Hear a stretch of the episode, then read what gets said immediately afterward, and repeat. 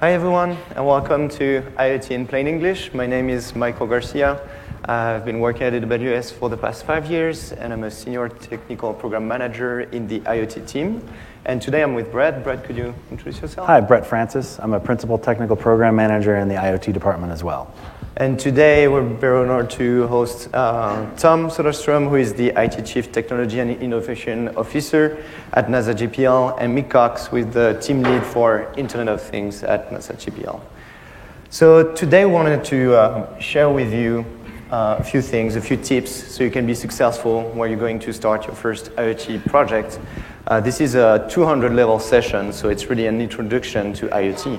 And we also wanted to talk about all the new services that has been released uh, yesterday morning during the Andy Jassy keynote. So you can see how all those IoT services are fitting together. Uh, then we'll have uh, Tom and Mick on stage, and they're going to talk uh, about what they're doing uh, at NASA JPL IoT. And then at the end, we'll also see IoT in action um, with a video of a demo uh, who has been in the uh, State of the Union IoT session yesterday? Okay, a few of you. Nice. So, what we've seen this past year has been uh, quite exciting and interesting. Um, in the Internet of Things, what we've learned from our customers is that there's this inherent volatility in operating these devices out in the world, which I'm sure many of you know if you've touched these things. But it also pairs well with something that we're learning from our customers is they're increasingly using serverless technologies alongside this volatile front door, this volatile set of devices that are out there. And it's because the, the, the needs for scale that go up and down or the elasticity inherent in an IoT system is uh, a really good fit with serverless. But one of the things that's actually happened a lot more uh, this year is, in addition to the Internet of Things being paired with some serverless capabilities, there's an artificial intelligence, uh, machine learning thread that's starting to make its way in to these solutions as well. And it allows the system, once it's up, to actually kind of evolve and improve over time, which has been quite exciting. So uh, we've seen a ton of different capabilities that our customers are doing this past year. Michael, is there any one in particular that kind of stood out for you as the coolest? Yeah, there is one that I really, really liked, and you can see, you know, all those technologies coming together at the same time to tackle very, very important uh, business challenges, and here it is. So as you can see, the business challenge here is to make the fish move. So there is a camera above the fish tank that is detecting where the fish is headed. And if the fish is heading forward, then it moves the wheel, and then the fish tank can move forward. Um, so I, for one, I'm very excited to see that IoT and those technologies will enable fish to, you know, go and explore the world on their own.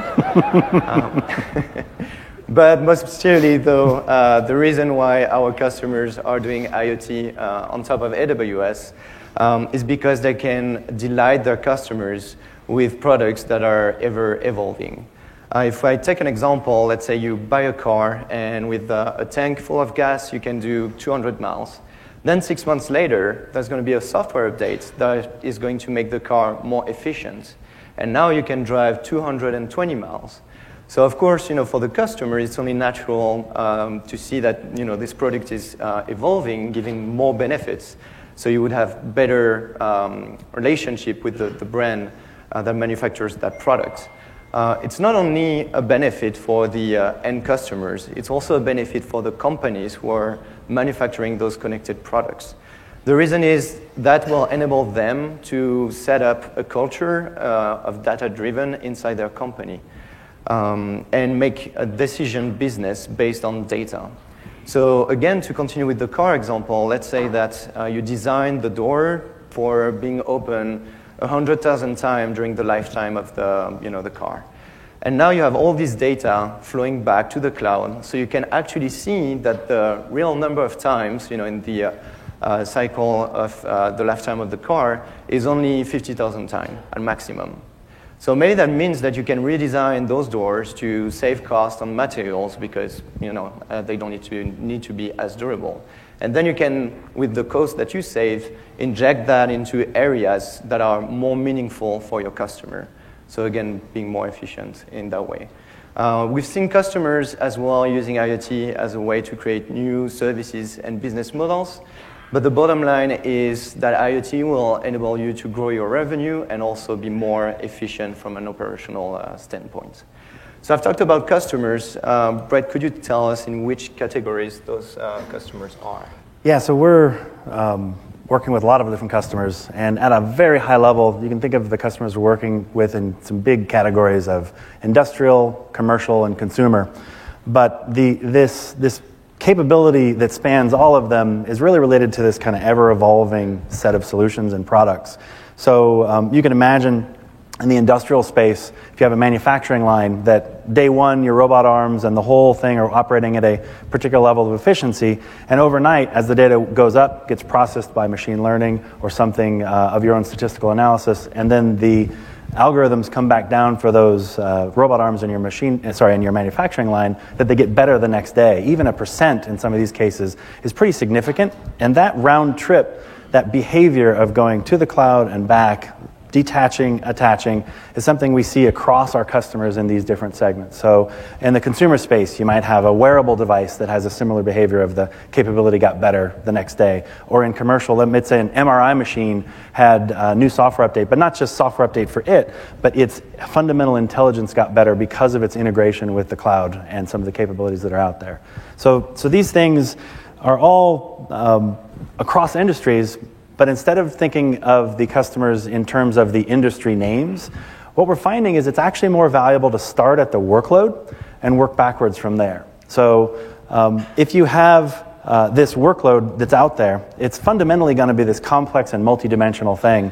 It's going to start from devices and sensors that go and connect with the sensors that are out there. They're going to communicate into your cloud. There's going to be the connectivity infrastructure that you're going to have to work with. There's then the analytics and insights that are the beginning of where some of your business objectives can start to be met. The insights that come out of your analytics and insights will then flow into the corporation or out into applications that the customers might be using. And then all of this needs to be wrapped up in a mechanism to perform change management over this so you can actually improve these services and capabilities to your customers over time. Do you want to talk us through a couple of these categories? Sure, we can take an example in the connected transport use case category. So let's say you have a connected bus, connected forklift, a connected boat. Um, surely they will have attributes that are specific to each and every one of uh, those vehicles. But they will also share a common set of attributes. For instance, because all those assets will be moving, you're going to be interested in the speed, no matter which vehicle it is. Uh, there's also going to be a set of protocols that you will uh, encounter when you're deploying your projects, and those will uh, be the same as well in that uh, use case category. For example, if you're talking about cars, you've probably heard of the CAN bus or ODB2. Now, if you want to connect those um, assets, um, it's also going to be shared because um, those assets are moving, so you cannot use uh, a wire you will have to turn to wireless and cellular technologies that are long range. So, for example, 2G to 5G or NB IoT and the likes, uh, or connecting it with, uh, with satellites. If I take uh, another example in the connected space this time, um, it's the same thing. Um, if you connect a house, if you connect a building office, if you connect a government building, they're going to share some attributes. Imagine you have solar panel on the rooftop or that the building is producing uh, energy somehow. The attributes that are going to be the same are the voltage, the amperage. You will also have thermostats in those connected space. So temperature is one that will you know, come all the time. Regarding the protocols uh, in the industrial space, you've probably uh, uh heard of Modbus and BACnet. And now to connect those assets, this time they're not moving anymore. So you can actually use Ethernet to wire and bring connectivity to those space. And inside those connected space, now you need short-range uh, wireless technologies to connect, you know, all the sensors that would be in a room. So that would be Wi-Fi, Zigbee, Z-Wave.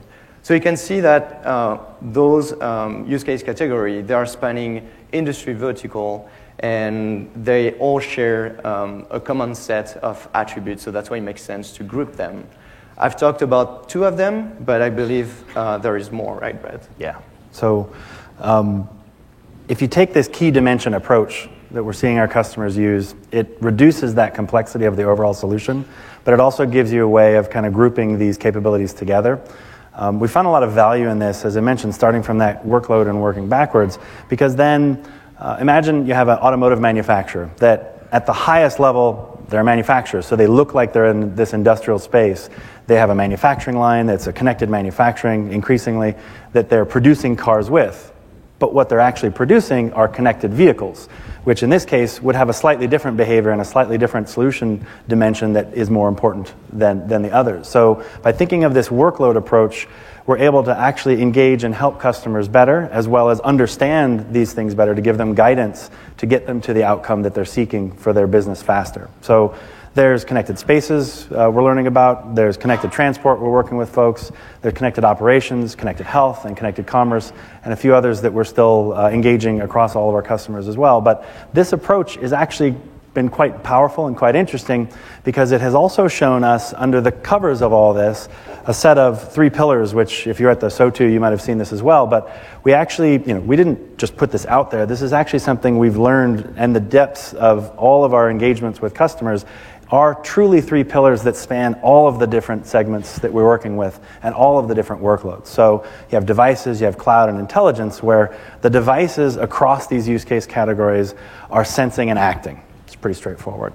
Uh, the cloud is there for orchestration, for storage, for compute, for bringing together and allowing the connectivity to take place in a way that's very powerful across the globe in many cases. And then you have intelligence that layers on top of that, where the logic and the data that comes from the system can actually be put into action or into those business objectives that usually drove the original project in the first place. So then, thinking of that, we've had until yesterday morning, let me click um, there were two services that we offered up in these pillars. One was AWS IoT Core, about the connectivity to and from the cloud for these devices, and then AWS Greengrass, which allowed portions of the cloud to actually extend and detach and operate on a local gateway on the edge. So there's been a few new services that have come in as well. If you're at the SOTU, you saw those, or in the keynote. Uh, Micah, you want to take us through some of those? Sure. And now with those new services, so starting on the devices side, you've uh, seen the announcement of Amazon FreeRTOS. So now you have the ability to connect microcontroller to the cloud or to AWS Greengrass. On the cloud side, with AWS IoT Device Management, you can manage a fleet of millions of devices at scale. Uh, we also given you a new tool for security uh, that is AWS IoT Device Defender, so you can make sure that your fleet that is in production remain secure over time. And as Brett mentioned, you know, it's all about the business outcomes, right? You're doing this project for a, a reason, and that is to tackle some business challenges, and that's where the uh, intelligence part comes in. So it's the business logic, but also all the analytics, and that's where AWS IoT Analytics comes in. And then there's another service that you can use if you want to get faster to that last part of processing the data. Uh, with AWS IoT One Click, you don't have to manage the hardware. AWS or a partner will build it for you. Uh, then you don't have to manage as well the onboarding and the provisioning uh, of those devices. You only have to write the AWS Lambda function that are going to be triggered and take those messages as inputs so you can start right away and create your IoT application. So now we wanted to you know, dive a little bit deeper and make it a, a 200 uh, level session. And for that, we wanted to um, share with you how all those services are fitting together. And we thought that uh, going through the use of personas to put ourselves in the shoes of the people that are going to um, use those services was a good idea. And I believe the, the first one is the device engineer. So, how many folks in the audience are embedded developers or have some device development? All right, so a few. Okay, so, um, so those folks, they constantly live in a world of resource constraints. So there's challenges um, that we're seeing across customers, either uh, where they have the, the device engineer on staff or they need the device engineer skill in their company to build an IoT solution, is overcoming the constraints and the, and the, the issues with building microcontrollers or very small devices that need to exist out in the world.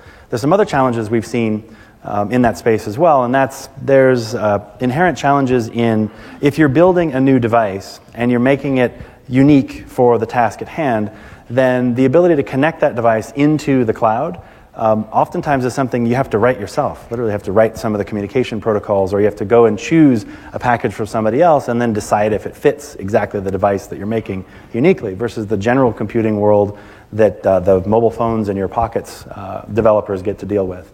So, this, uh, this acquisition of technologies, this packaging of those technologies, then is wrapped with the ability to secure those bits as they're moved to the device and to secure those bits, the bits communication with the cloud. And all of that is this behavior and challenge we've seen across industries, and it's fundamentally why we actually went out and released AWS, sorry, Amazon Free FreeRTOS yesterday morning. And for those of you that aren't aware, uh, RTOS stands for Real Time Operating System. So FreeRTOS is the leading RTOS that's out in the world that uh, many folks develop uh, microcontroller uh, applications with. Uh, Amazon FreeRTOS extends that so that it has off-the-shelf capabilities that can be packaged. You choose them or you don't. So you go into the console and you pick a list of the capabilities that you want to actually be used in your software package. So it overcomes that finding challenge. Then the connectivity capability is built by us on top of FreeRTOS itself. So it overcomes the challenge of having to do it yourself. And then the last part is there's the security. Um, the, the delivery of this package to the device is something that's built into the service, but it also is able to update itself on the microcontroller devices as new uh, security concerns or constraints come about. So you want to take us to where that fits into an architecture? Sure. So now that you are using Amazon FreeRTOS, you're going to be able to connect your microcontroller either directly to the cloud, to AWS IoT Core, or locally to an AWS Greengrass Core uh, that is deployed um, uh, next to your sensors. Uh, either way, all the data will be able to flow to the cloud. And now that we have all those uh, objects that are connected, and we're talking about fleet of millions of devices, you have to manage them. And the person that can do that is the fleet manager. So the fleet manager has an intimate knowledge of the fleet of devices. He knows the hardware, he knows the attributes uh, of the hardware and what the devices are doing, and is on the hook to make sure that the fleet runs smoothly, that updates can run smoothly, uh, but also to monitor the health uh, of the fleet. Uh, so of course to do that, you will need a, a, few tools. And some of you, if you have used AWS IoT Core before, you're already familiar with uh, device registry where you can store uh, metadata associated with your devices. So, uh, for example, a car, I would be able to uh, stock the model and the year of the car. And also device shadow, where you have attributes that are most related to the data that is produced by those devices. So as a fleet manager, I can use AWS IoT Device Management, go into the console, and now I have this new uh, search bar that I can use to run query of my fleet and create new groups of devices. So now, for example, I can create a groups of uh, cars that have been uh, built in 2015. And let's say now I want to run a job on my fleet. So a job is very generic. Um, the implementation is up to you, so you can make it uh, anything you want it to be. But let's say it's uh, an update of the firmware. In that case, it means that as, as a fleet manager, I can really target only the group of device that I want to. So I can push that job to all the cars that, are, that were built in 2015. Um, let's say now, because jobs are generic, another good example of usage uh, that we've seen is to run full diagnostic, for example. So now I want to target in my fleet of cars all the cars whose engine has been started more than 20,000 times because you know it's a lot of time. I just want to make sure that all those cars they're still running smoothly. Well, same thing, I can push a job and then the device will run the full diagnostic and then send the data back to the cloud and now I can analyze that, process it, and make sure that everything is running uh, smoothly. Uh, so Brett, can you tell us how does that fit into the architecture? Yeah, so we have um, now a new additional capability in the cloud specifically. So once you have the device management, now we have the ability to onboard devices, heterogeneous fleets of devices. So they can be Amazon FreeRTOS based, they can be Greengrass based, or they can be any uh, solution that then fits into the ability to manage the fleet. And now we're starting to get to the point where the information from this system starts taking precedence from a persona uh, perspective. So the information that was uh, ultimately there to be gathered up to support these business objectives is in the realm first of the data analyst. So the data analyst has two sub capabilities that we've seen across companies where it breaks into uh, the data analyst needs to know enough about the, the dirtiness, the grittiness, the, the inherent uh, challenges of processing the data that are out in the world. There's gaps that come about, there's sensor misreadings and everything else. So the data analyst needs to know enough about cleaning that data in order to make it structured enough to then create and uh, deliver reports into the business and or to meet the direct business objectives that were there. So the data analyst kind of straddles both worlds. They'll tend to work with the device engineers and the fleet managers but then they'll also work with the rest of the, uh, the interested parties across the company. So they have some interesting challenges that then we feel IoT analytics meets directly. So you go into the console of IoT analytics, and there's a portion of the the console, which is all about ingesting, collecting, processing data from multiple sources, keeping the raw around, but starting to add some structure to it. And then once you do that, um, when you're processing it and filtering it, you want to enrich it. So, for example, um, if there's humidity data, you might want to enrich it with weather data. So, alongside each other, downstream in your processing flow, you can make some decisions based upon correlations in time of humidity versus predicted rainfall. Um, once you have that, then the data analysts will need to store it and then kind of flip into this other mode where they start the beginning of the creation of reports or data set delivery to the rest of the business, either the data scientists for machine learning or things of that nature that want to take place, or just to flat out reports and charts and graphs. And that's then where IoT Analytics itself fits in with our own services such as QuickSight and Amazon SageMaker, as was also introduced. Um, but it can also fit into any services and uh, enterprise applications that our customers are using. So, you want to tell us a bit more about that? Sure. So now we have this fleet of devices. We have uh, data flowing to the cloud. We can funnel that data to AWS IoT Analytics. And wanted to share with you uh, now that we have this, you know, high-level view of all the service fitting together how, what does it mean for your first IoT project? Uh, a good thing to start is always to look at the data. Again, if you start a new project, it's going to be about why you're doing it. Um, so once you have a look at the data, you can talk with other people, executives, product manager, to find you know business model around your IoT application, and you will see that over time, you know, uh, people are going to ask you more questions. And either as a data, data analyst, you will have the answer, or you will need to speak to the device engineer to ask him if he can add more sensors, for example, to gather new data. Or that can be just uh, a software update. So now you can uh, you know, um, send out new metrics to the cloud. So let's say that we go down the path of um, making a software update. The device engineer now will talk to the fleet manager uh, so of course the fleet manager can roll out the update on only 1% you know, of the devices that you have in production just to test it out. But thanks to his intimate knowledge, he will be able to figure out for you what is the, the best um, group of devices to uh, be tested on. Uh, and you can see there that there is a loop, right, between the, all those uh, three personas. And only once, uh, only um, when you close the loop, then you can really uh, go to the business outcomes. So it's important that all those personas in your company, that can be you know, one person, that can be multiple person, but uh, it's important if it's multiple person, that they collaborate and that they talk uh, together.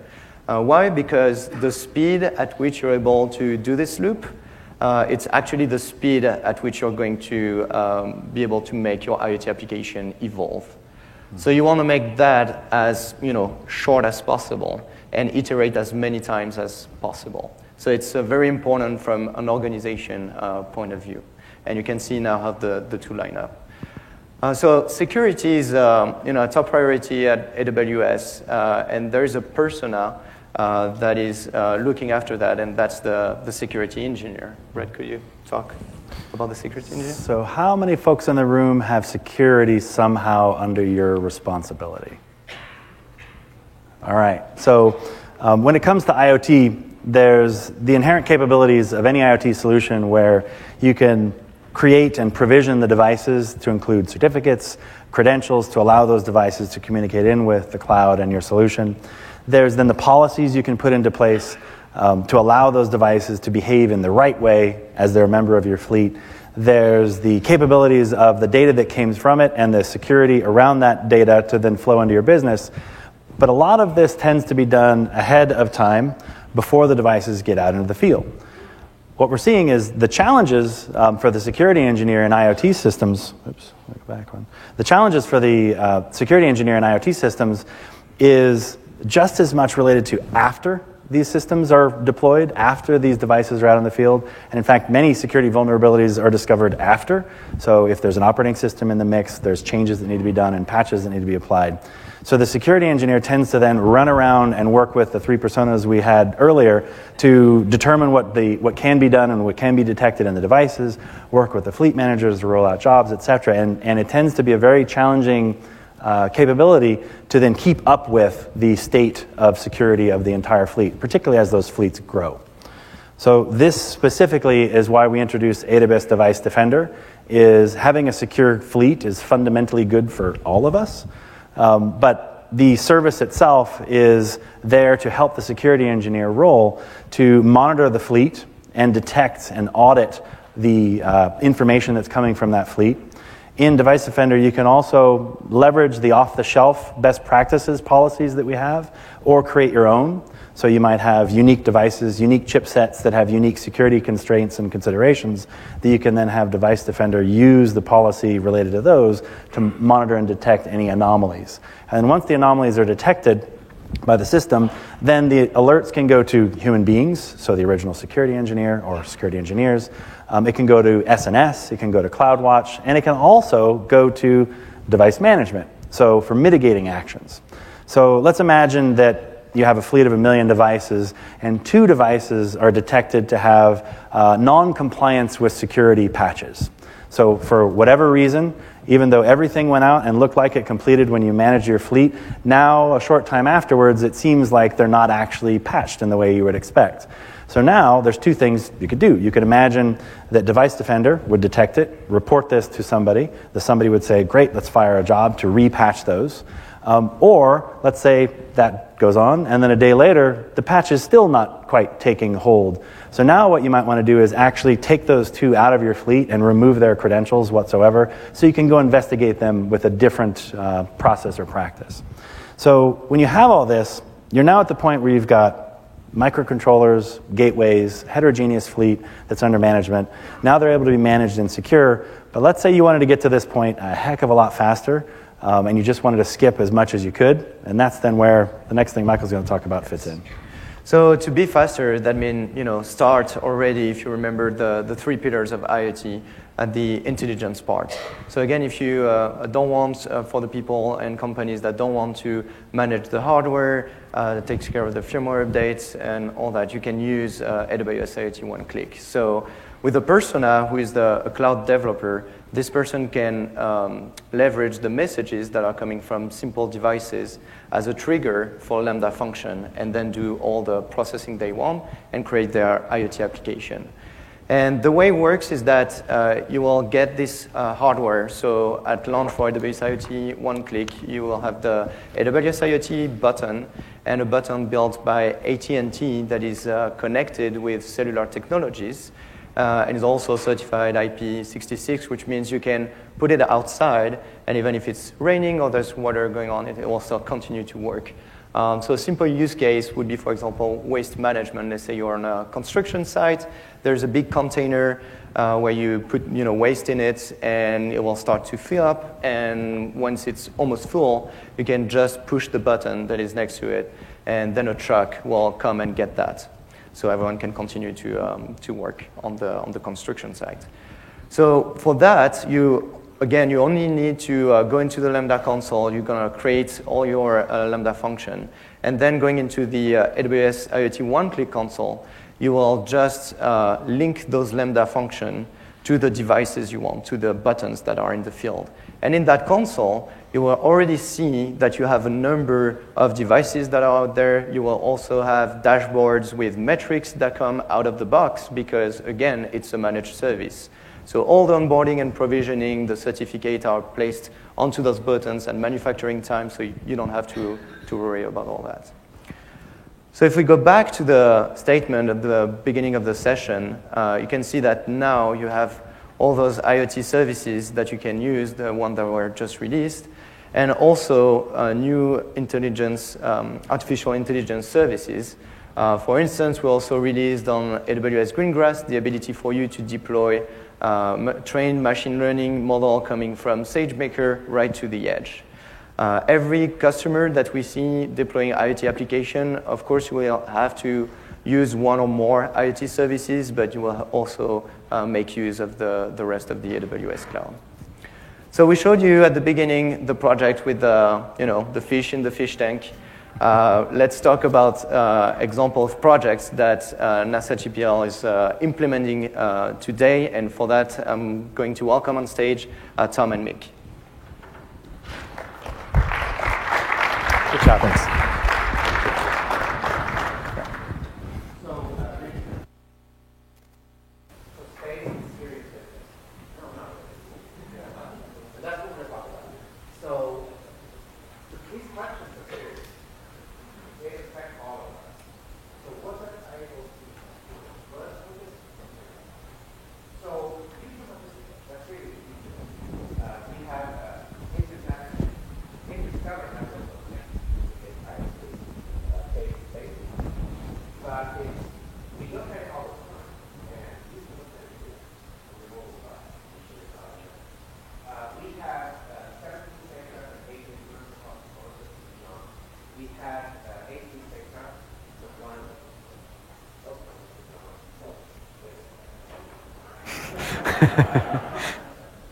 Like I said, space is serious business.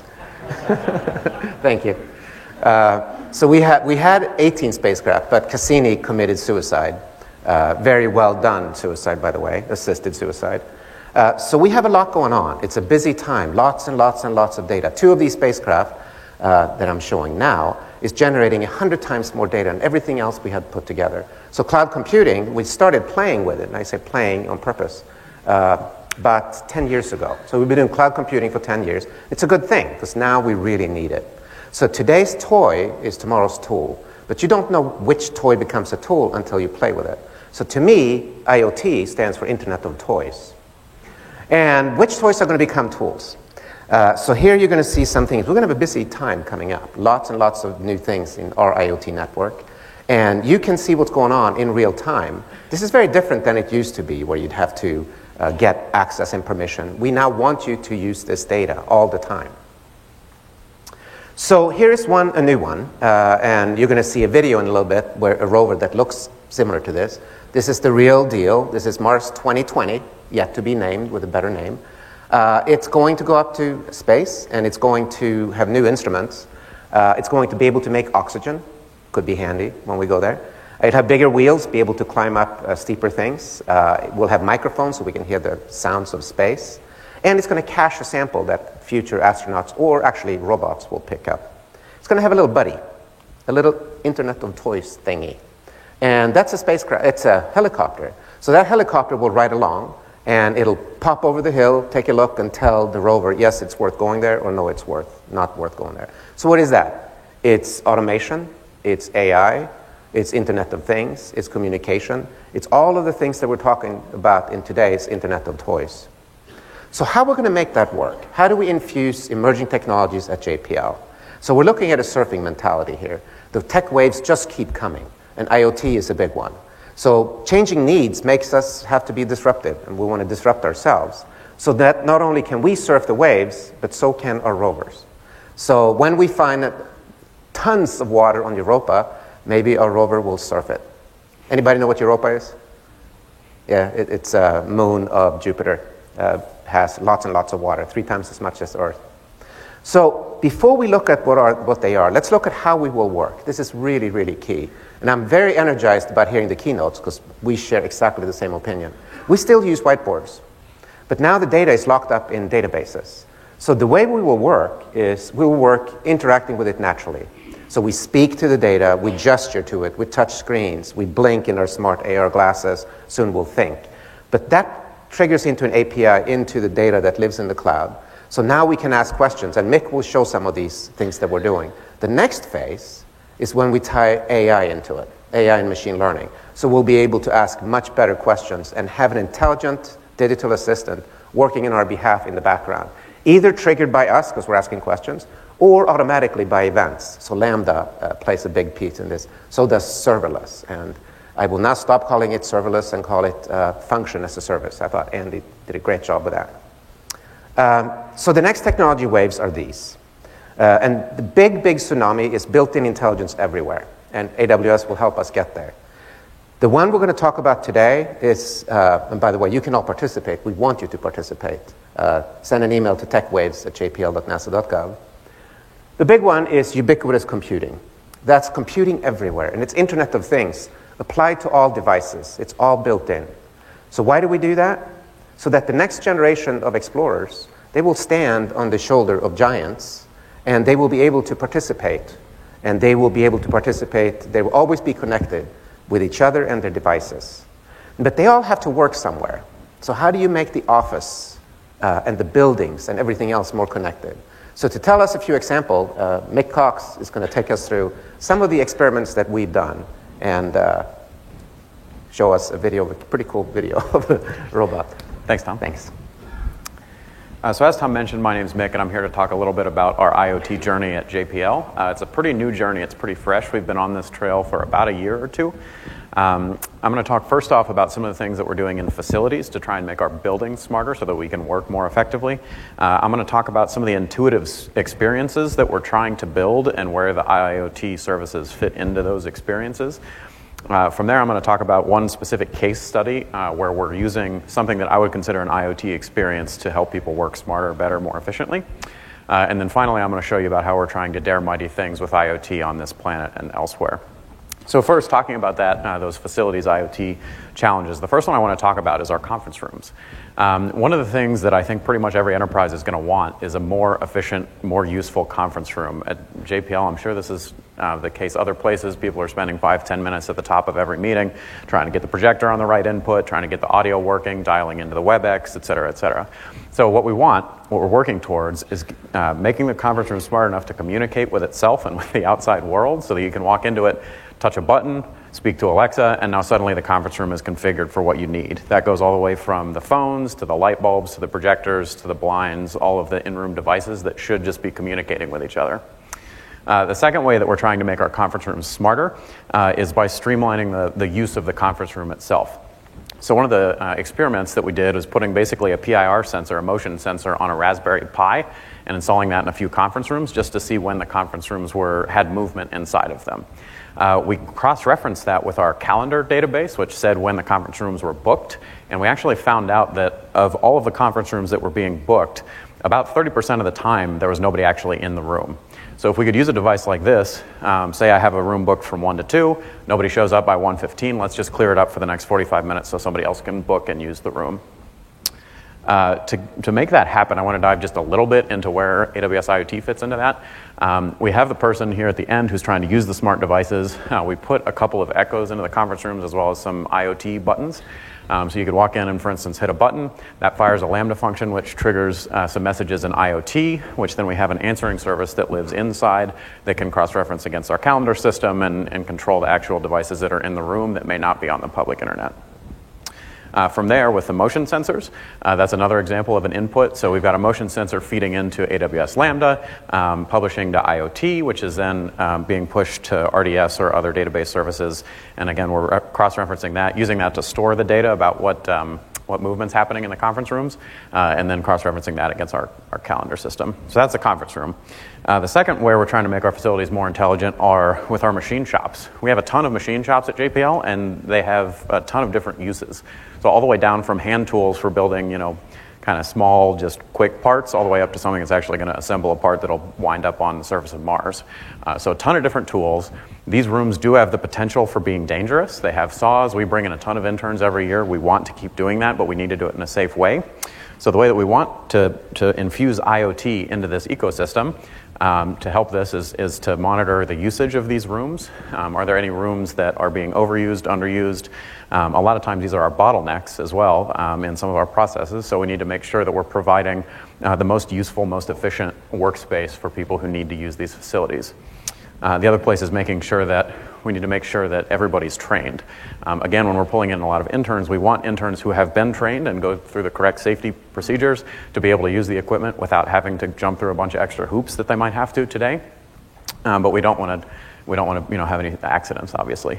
Um, so today we actually do most of this manually with people. We hire people to to hang out um, in these these machine shops. If you're um, a high altitude balloon scientist who has a PhD, et cetera, et cetera. You might also just happen to have the lab that you work in under your purview of, of um, cleaning up and all that kind of stuff at the end of the day, monitoring that um, as with human resources, which is not exactly what we want to do. So, what we're doing soon is building some smart devices into these rooms to actually control um, tool by tool or, or machine by machine access and, and monitor some usage that way. So the way that we envision doing that is if we have a user um, who wants to use, say, a drill press or a bandsaw. Uh, everybody at JPL has an RFID tag that we use to get into various buildings and onto lab. So if we use that RFID tag and put something, for instance, like a Raspberry Pi on each bandsaw, now you can walk up to this and tag it. Now it knows, okay, this is Mick, and he wants to use the bandsaw. Um, it's going to publish a message to AWS IoT, which is then publishing a message to one of our internal services, which is querying our safety database and saying, Mick definitely has access to use this bandsaw. Uh, so we relay that back to the device itself, and then that device turns on the bandsaw for me to use. Now, that is sort of a, a, gateway for making sure that only the correct people are using the equipment. We also want to make it easier for the people to use. So, in addition to that, we're actually putting a couple of cameras on the Raspberry Pis as well with kind of a foot switch underneath the bench that will take pictures and start time lapses and that sort of thing, which we then save to S3 so that the engineers can go back later and see pictures and time lapses of what they were building at the time. Uh, which brings me to the third facilities one, which is parking. Embarrassingly enough, we can land rovers on Mars, but we don't know where to park our employees. Um, so we have a parking problem. The first step to any IoT problem is to measure what you've got. So um, we don't at all have a solution for this yet, but we're getting there. Uh, our first step in measuring is putting in some sensors under the pavement for entrances and exits for the buildings. Um, we're building it in a modular way so that as soon as we identify um, exactly the technologies that we want to be using for this, we can actually just you know patch in different technologies to get us a, a helpful use case um, at the end of the day. the next one I want to talk about is more intuitive experiences. Um, we want people, as Tom was saying, to be able to interact with your data in an intuitive way without necessarily needing to know exactly where the data sit um, and without needing to get through all the security um, holes to, to get you access to the data. Uh, so the first one I want to talk about is what we call the data wall. Um, this was an experiment that we did with our cybersecurity team. Uh, so this is, these are some visualizations that we put up in the Cybersecurity Operations Center. Um, so they have various things coming in in real time. They kind of want to monitor uh, what's going on on our network, for instance. Uh, so these are visualizations there. We built in uh, some voice control to this. So this sits up on a room, on a wall in their conference trailer, or excuse me, in their trailer, um, where they're kind of, of monitoring exactly. Let me show you exactly what that looks like once you add voice to it. Or maybe I click it myself.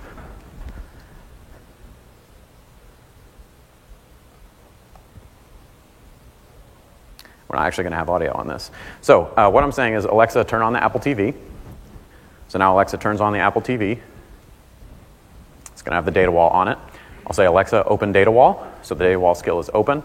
I say, uh, expand the VPN globe. And it pulls up the VPN globe. I say, go back. And she says, okay, I've contracted that. I say, expand incidents. I want to look at the incidents tile. She says, expanded. I say, now of those incidents, I only want to see category seven incidents, the really important ones. So it filters that. Okay, show me category one incidents, only the things that aren't that important. And it'll change and show me that. So, trying to build in with IoT devices the more intuitive experiences into your data really efficient, um, really optimizes the way that you're interacting with the data themselves. So, the way that we built this, it's actually fairly simple. Um, as Michael and Brett were mentioning, AWS IoT is only one part in this whole puzzle, but the, the interaction of all these different services working together is really what gets us, us the good end user experience. Um, so the commands that I'm speaking to Alexa, of course, run to Lambda as the backend for any Alexa skill publish messages to AWS IoT.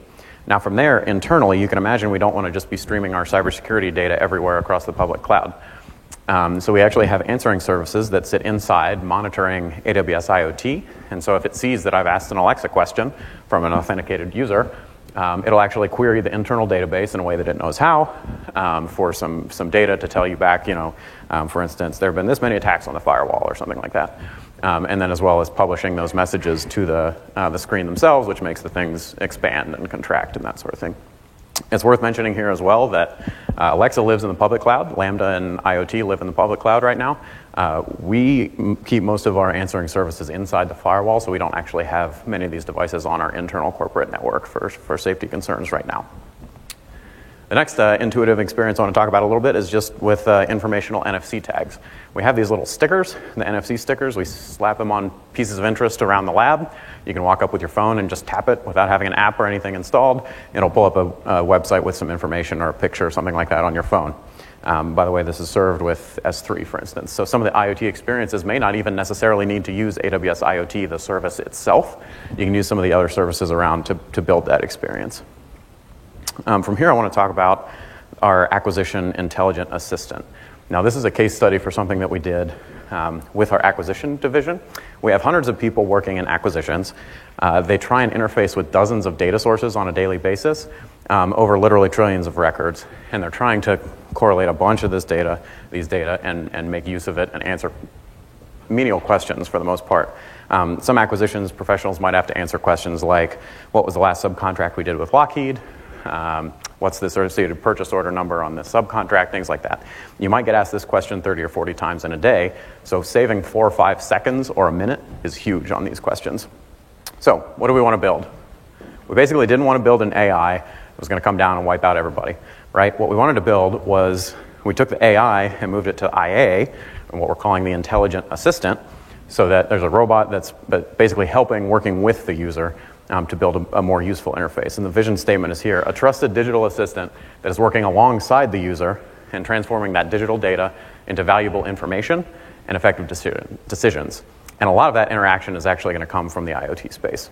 So, our experiment was to create a proof of concept um, using some intuitive interface into the existing acquisition uh, data sources in order to improve the efficiency, uh, reduce the training time necessary to interact with the data, and increase the job satisfaction. So the way that we did that was actually with Alexa um, and a custom Alexa skill. I'll show you here the proof of concept. What you're looking at, again, I guess we don't have audio, but that's okay.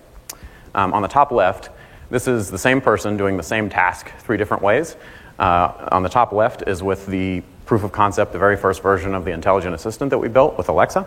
And then on the bottom left is the fastest, the fastest way that she was ever able to do it with the old system, logging into the system herself. And then the bottom right is her doing the exact same task, but the longest way. So, for instance, I think she forgot what her password was. Um, she, she, it was in a, the answer that once she got the password, she logged into the system. The answer wasn't in that system, so she had to log out of that, log into a different system, different password, had to remember that password, the whole thing. So you can see on the exact same task, if you can improve the interface to your data, you can save your, your operators a whole bunch of time. Now, I'll give you a spoiler alert, she goes on for a good while. Yeah, the fastest she was able, ever, ever able to do it was about three times as long, and then this one took a minute and a half or so without that. So this was, these were the, uh, the 11 questions that we actually wound up trying to answer with our acquisitions team. They came to us with 11 questions and said, we want to be able to answer these in a more intuitive way. So the, the orange bars is the amount of time it took before we implemented the intelligent assistant. The blue bars is the amount of time it took after. Um, you can see that across the board for the 11 questions that we had, all of them were faster. So we literally walked up to users, said, uh, what's the associated purchase order for subcontract? One, two, three, go. And just timed them doing it. We gave them an Alexa. We said, the first step is say, uh, Alexa, open acquisition, and then I want you to figure out what the associated purchase order is for this subcontract number. No, no previous training other than that. Put it down, and these were the results, um, the average results on that. So it's amazing. Uh, it's grown since then. Um, it's unfortunate we won't have volume on this. I should have thought about that. But we have, um, in addition to just speaking to it and getting questions back, uh, they actually, the users started asking for interaction with the screens as well. So, similar to what we were doing with the data wall, um, you can now ask the acquisitions uh, uh, Alexa skill to do things on your monitor itself. So, we have a companion desktop app that you install. Uh, log into it, it runs in the background. And now, when you're interacting with the skill, so I'm asking some normal questions about the skill there. But in addition, you can say stuff like open up um, Acquisition Instruction 1.1, which is an instructional document about how to get um, some chunk of your job done. Maybe I did more demoing at the beginning than I thought I did.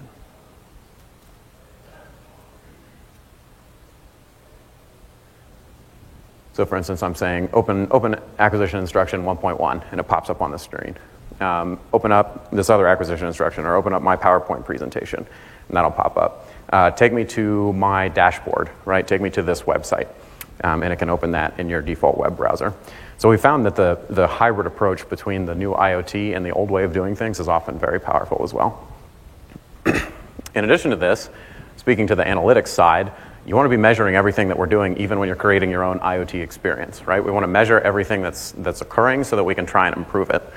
Um, this is an example of some of the data that we're pulling out of that Alexa skill, um, just so that we can understand what people are asking for and improve the experience. Um, the first time that we built the skill, those 11 questions, uh, they came to me, they said, Here are the 11 questions, and here are the databases for how you answer those 11 questions. I said, Great. I spent a day, built the Alexa skill, gave it back to them, uh, and all the users came back to me and said, This thing is terrible, we don't like it at all, it doesn't work. That's exactly what you asked for. Um, so I, I sat down with some of the users and watched the way they interact with it, and they're not going to ask exactly the 11 questions that, that you gave me. Instead, they're going to say something like, What can I ask you?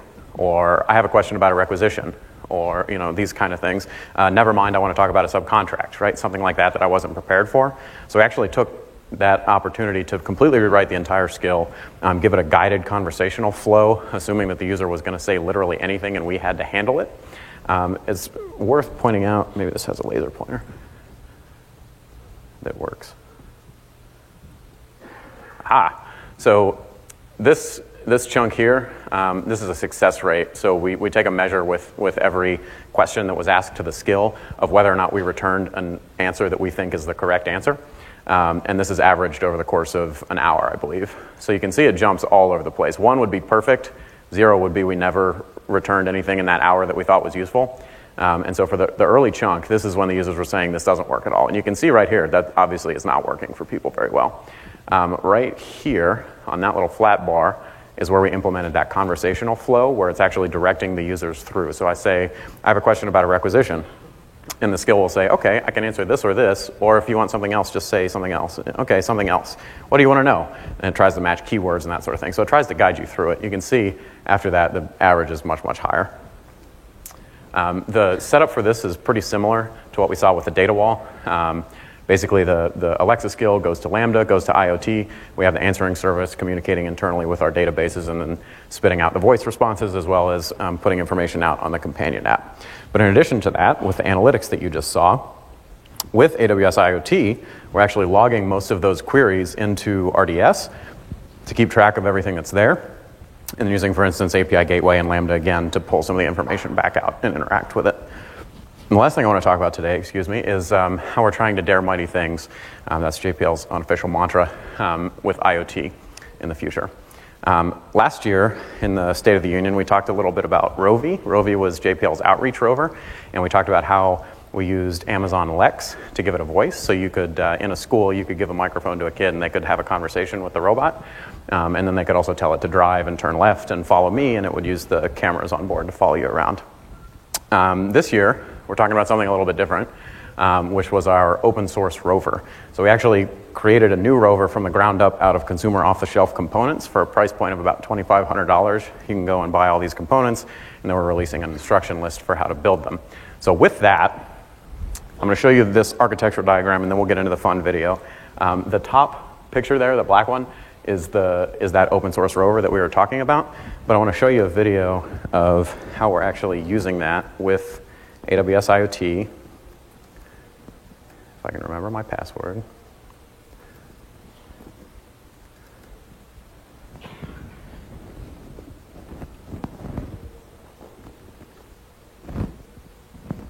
So my name is Mick, and today we're going to show you that diverse robotic swarm that Tom was talking about. Last year, we showed ROV-E, JPL's outreach rover. Uh, we used Amazon Lex to give it a voice. We used Amazon Green, AWS Greengrass uh, to help it interact with itself and its environment offline and online. This year, we're announcing a new robot, the open source rover. The open source rover is built out of about $2,500 worth of components, and all of those components are available from different distributors online. They're all off the shelf parts. Its brain is a Raspberry Pi, uh, and we're going to be open sourcing the, the build instructions uh, and the parts list for how to build this. So, uh, high school robotics clubs, individuals, anybody can pick up the, the parts themselves and then build it themselves as well. But today, the rover is going to help us uh, execute the NASA Mars mission and find life on Mars or on this Mars substitute. So, with that, I'll let the rover introduce itself. I am JPL's open source rover. Today, I will be trying to find life on this stage just like JPL does every day on Mars. So, today, as the rover said, uh, she's going to help us find life on Mars on this very stage. Um, the way that we're going to do that on the rover is a Greengrass core. So, the rover, the Raspberry Pi, is functioning as the, the middle ground higher brain um, and it's going to be communicating with her other smaller friends that we'll introduce in a minute. Now, the smaller friends have microcontrollers on board, which are not powerful enough to run something like Greengrass out of the box. But now, thanks to Amazon Free RTOS, we can get Greengrass onto much smaller devices and therefore get the much smaller devices into the system at almost no additional software cost to us. So, with that, we're going to send the rover out to look for some life. That wall looks like it might be too high for me to get over. Deploying the wall climber. So the wall is too high for the rover to get over. What we need is one of those friends, uh, the wall climber. So the wall climber, which we're deploying now, is powered only by a microcontroller. What you're seeing on the screen uh, is a live video feed from the climber as it's climbing up over the top. And you're also seeing its wheel speeds on the right and the left, as well as its pitch with respect to the horizontal. Um, and you're seeing that in real time. So now you see as it, it popped over the top, you see those two targets down there. Um, we're streaming the telemetry with Amazon Free RTOS from the microcontroller to the Raspberry Pi on the Greengrass core, the open source rover. So we'll see what this climber found. The climber has detected some areas behind the wall that may contain life. Deploying puffers to investigate. So now we're going to show two of the other friends that the rover brought along today. Uh, as the climber mentioned, it sees those two areas behind this uh, wall that we want to check out. They might have life behind there, um, but the, the open source rover is too tall to get under the hole. So we've deployed the puffers to get in under that tunnel, and we'll see what they go and find. Once again, uh, these puffers are running very small, very constrained microcontrollers on board, which wouldn't normally be powerful enough um, to, to do the streaming of telemetry directly back to the public internet. So instead, they're running Amazon Free RTOS and streaming back uh, to the, the core, the rover, which is doing the processing and aggregation that you're seeing on the screen. So Puffer 1 has gotten to its target. Puffer number 1 reached its target and has found no signs of Martian life. So you see that on the top. Now on the bottom, though. Number 2 has gotten stuck. Rerouting puffer number one to investigate the second target. Unfortunately, puffer number two, the blue one, has gotten stuck. So puffer one has to take over the job that puffer two was going to do. And it's going to go see what's behind target two.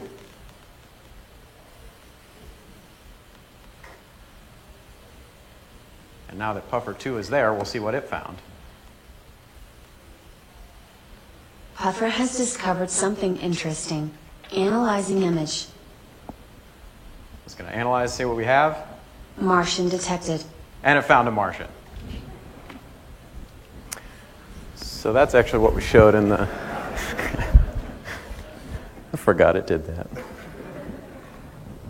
So that's what we showed in the IoT State of the Union um, yesterday. We'll show, I want to put up the architecture diagram here quickly to, to reiterate what that's, what's happening.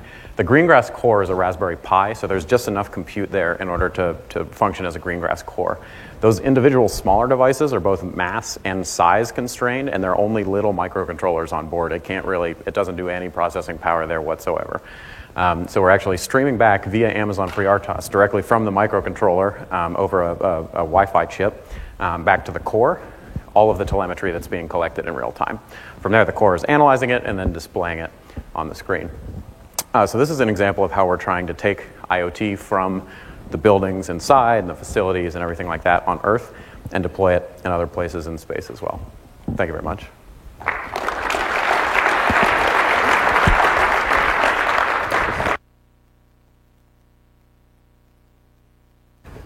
So now we're over. Um, everybody, please fill out your surveys, as well as uh, if you're interested in the builders uh, space over in the quad, you can see these demos as well as many other demos of, of the different things we spoke about. And hopefully, you had some uh, interesting insights from the persona and the systems and the perspectives we shared today. So, thank you very much. Thank you, everyone.